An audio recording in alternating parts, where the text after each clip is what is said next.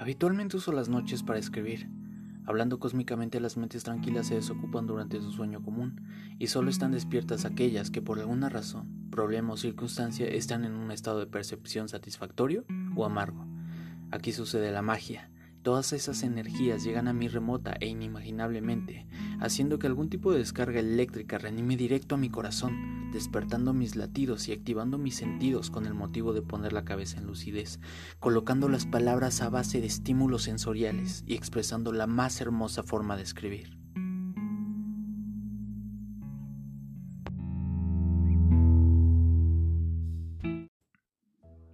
Cuando hay una ruptura amorosa, por consecuente los recuerdos siempre prevalecen por un largo tiempo.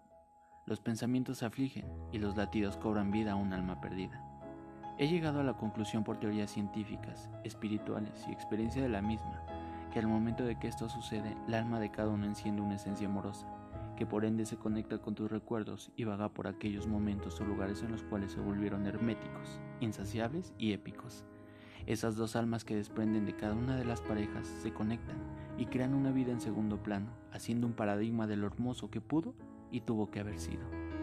Ahora esas dos almas enérgicas se besan, ríen y se sostienen, como dos espíritus errantes, remotos e inimaginables, buscando cada lugar, sensación y huella que en su trayecto dejaron esas dos vidas en carne, creyendo que cuando tu corazón deje de latir, esa hermosa esencia invisible te conectará de nuevo con la persona que te hizo feliz en tu vida anterior.